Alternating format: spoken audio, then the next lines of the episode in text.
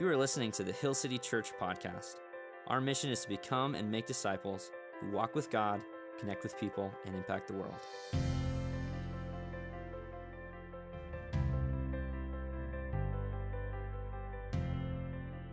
Merry Christmas, everyone. I'm so glad you're here joining us for today. Wasn't that cool?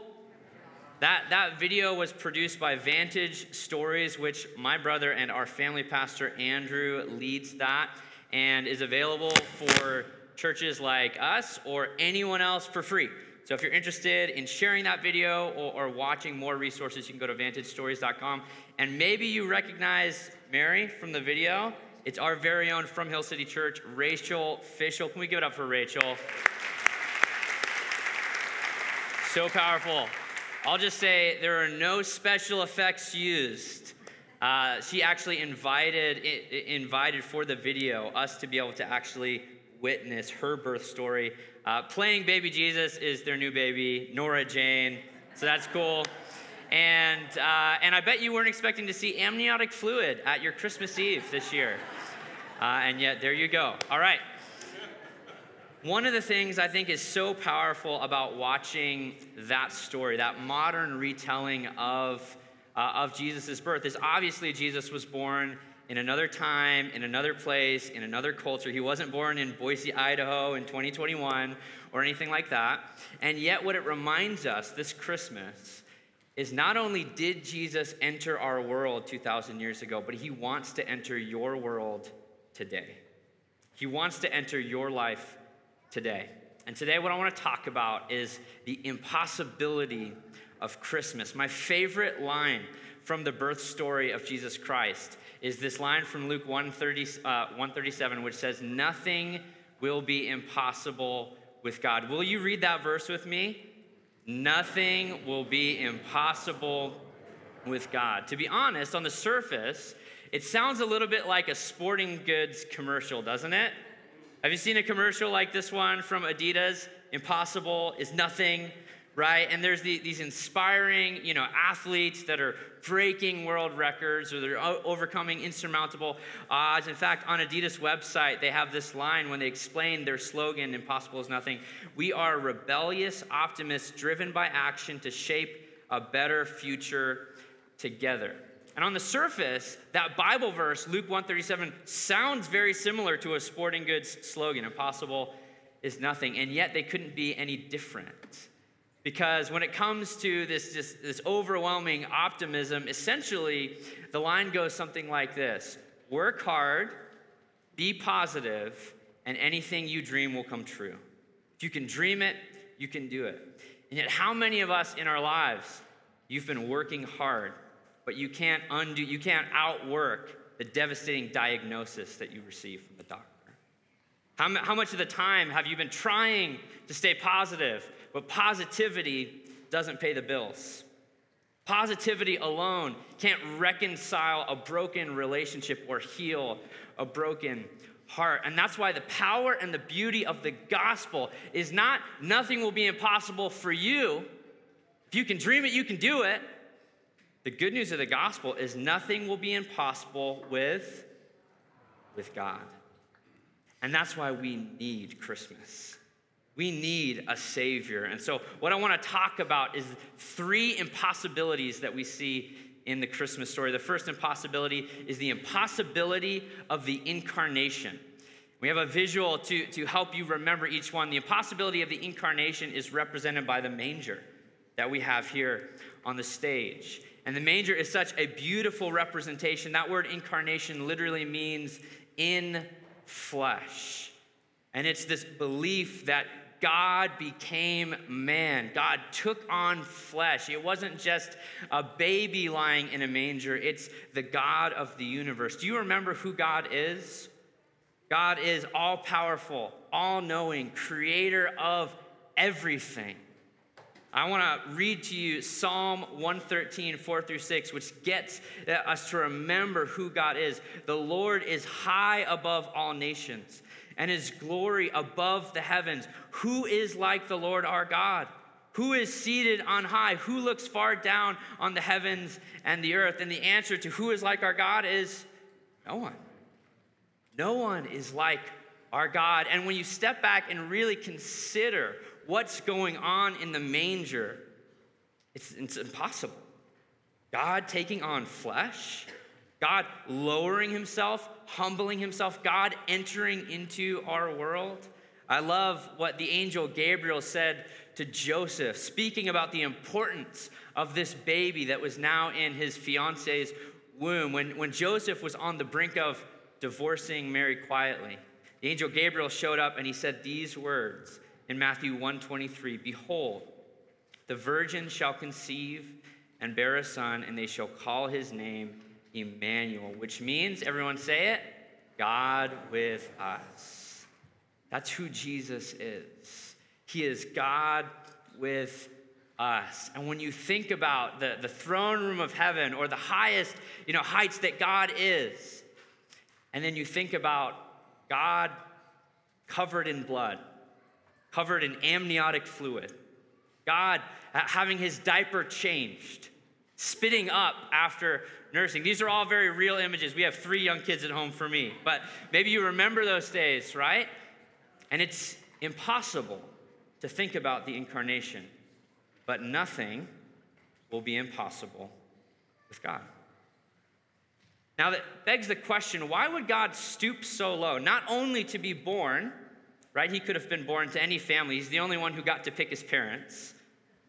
Not only could he have been born to a king in a palace, he could have been born at any time in history. And he was born before we discovered electricity. He was born before Babies R Us and all the gadgets and the gizmos. And he was born not only 2,000 years ago, he was born to a peasant family. And that's why the manger is a beautiful picture, not only of the incarnation, but how Jesus entered into our world in an animal's feeding trough where there was no room in the inn. Why would God stoop so low?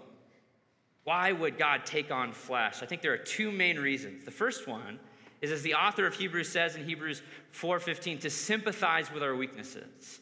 And that's good news for you, especially if you're someone who's felt like you've been far from God or maybe that God has been far from you.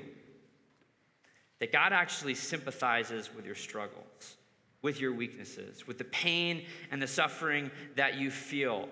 God did not take on flesh so he could go on a vacation to the earth to see all the sights, go to Disneyland, right? He entered into our world to suffer and to experience our weaknesses.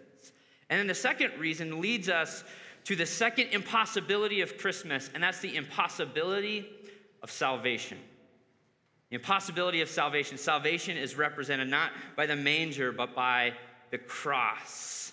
And I'm excited to share this cross is actually in the new year going to be our new cross that we're hanging on the wall. Is that exciting? Yeah, that's great. So we have a, brand new cross we'll be hanging on the wall as part of our building renovation. Uh, but, but the reality is, salvation for you and me to be forgiven of our sins is not something that is possible on our own. And it came up as well in that conversation that Gabriel had with Joseph, where he told Joseph, not only will they call him Emmanuel, but he actually assigned the name. His name will be Jesus. Jesus means God saves. And the angel says, because he will save the people from their sins. It was, the, it was Jesus' destiny, it was his purpose. He was a baby who was born for the purpose of dying one day on the cross. And sin and guilt and shame and brokenness is something that plagues every single human being on planet Earth.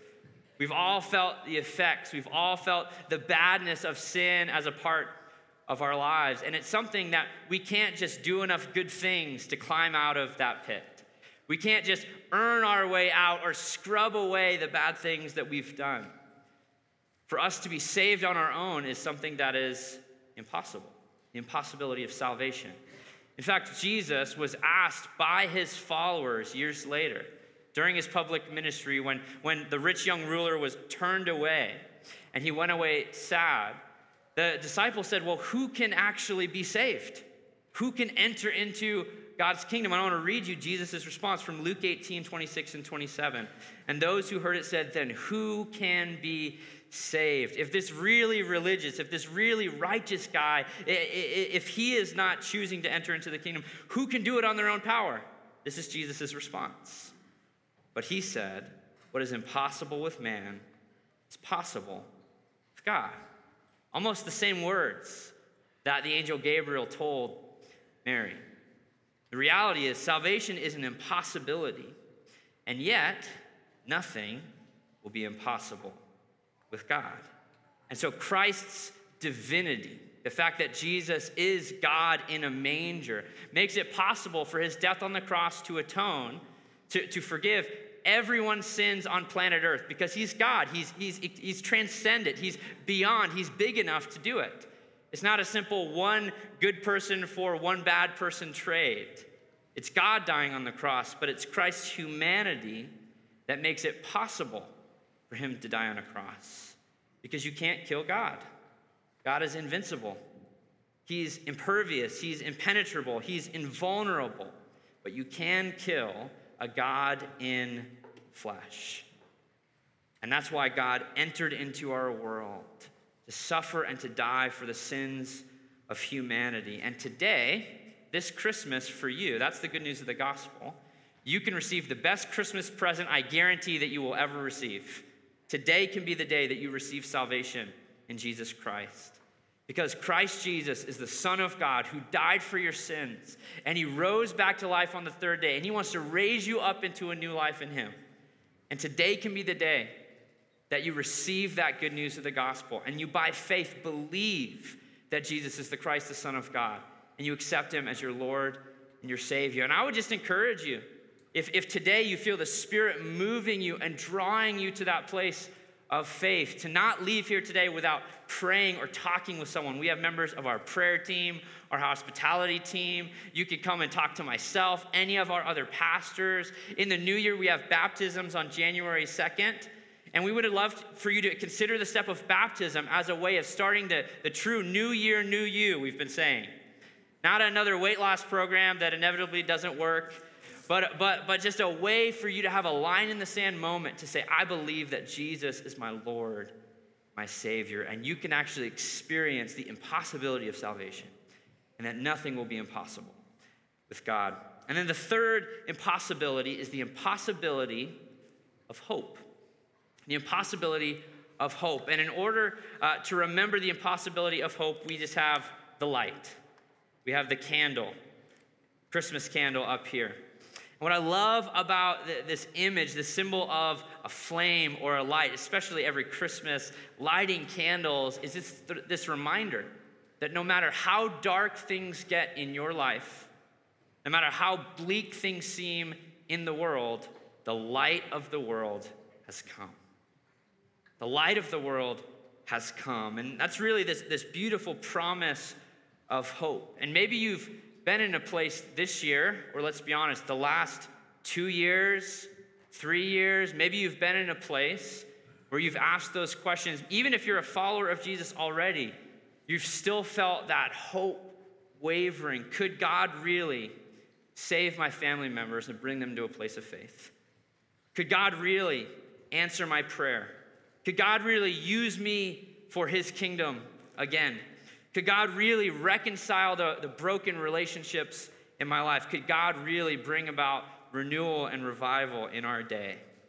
And there's a character actually in the Christmas story who, if you're in that place, you can relate to. It's Elizabeth's husband, Zachariah. He's kind of a junior varsity character of the Christmas story. You probably won't see him in any of the nativity sets. He wasn't there at the birth of Christ, but, but he was there with Elizabeth for the birth of John the Baptist. And in this moment, Zechariah was uh, a priest, he was a very religious person, he was a devout man of prayer. And in fact, he was going to the temple to offer incense, to offer, a, a, to offer this, in, this burning of incense in the holy place when he also met the angel Gabriel. This is what we read about Zechariah in Luke 1:13. But the angel said to him, do not be afraid, Zechariah, for your prayer has been heard.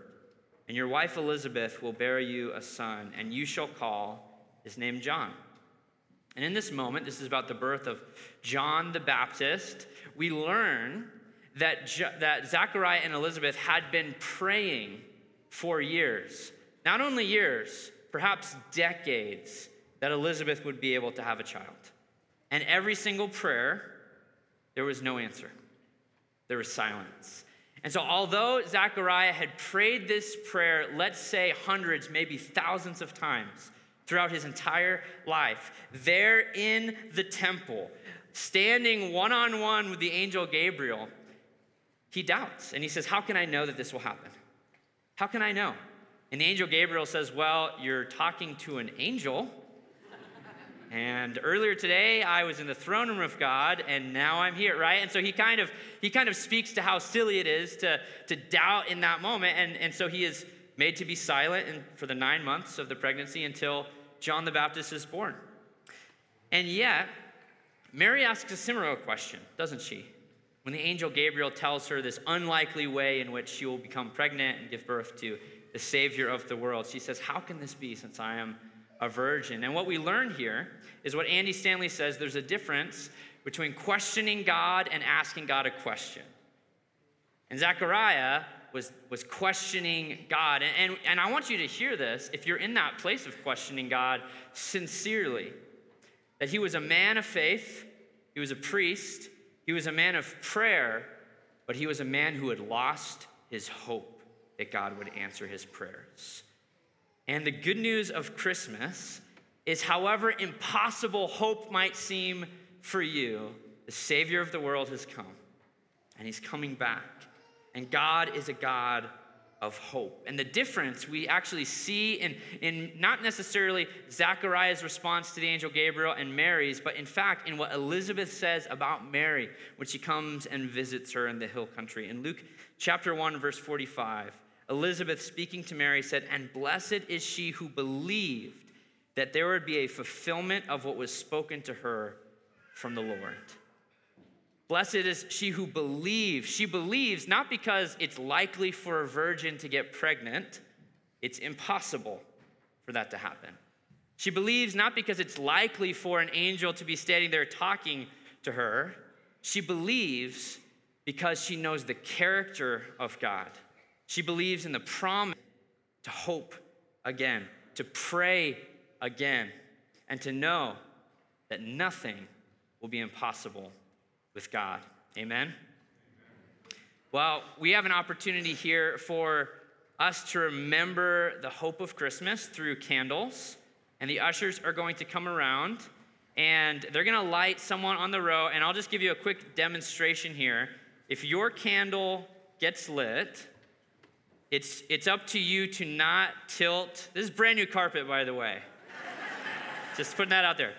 It's like a few weeks old. If your candle has a flame, let your neighbor put their candle to yours. Does that make sense? It just prevents the, the dripping of the physics, all that stuff. Okay. And as the ushers come down, you can go ahead and start lighting the candles. We're going to sing a couple more Christmas songs. And I just want to remind us of a line from Oh Holy Night, which is one of the songs that we're going to be able to sing. The line goes like this A thrill of hope. The weary world rejoices. And I think about the state of the world, and maybe the state of your world, and where life has been the last few years. And it's accurate to say we live in a weary world, don't we? And there's this thrill of hope. And today, maybe we can remember this Christmas of the flame representing that the light of the world has come. No matter how dark the night of your world, of this world, or your life is, that Jesus is a thrill of hope. The gospel is a thrill of hope in our lives. So, would you stand as we sing these last few Christmas songs?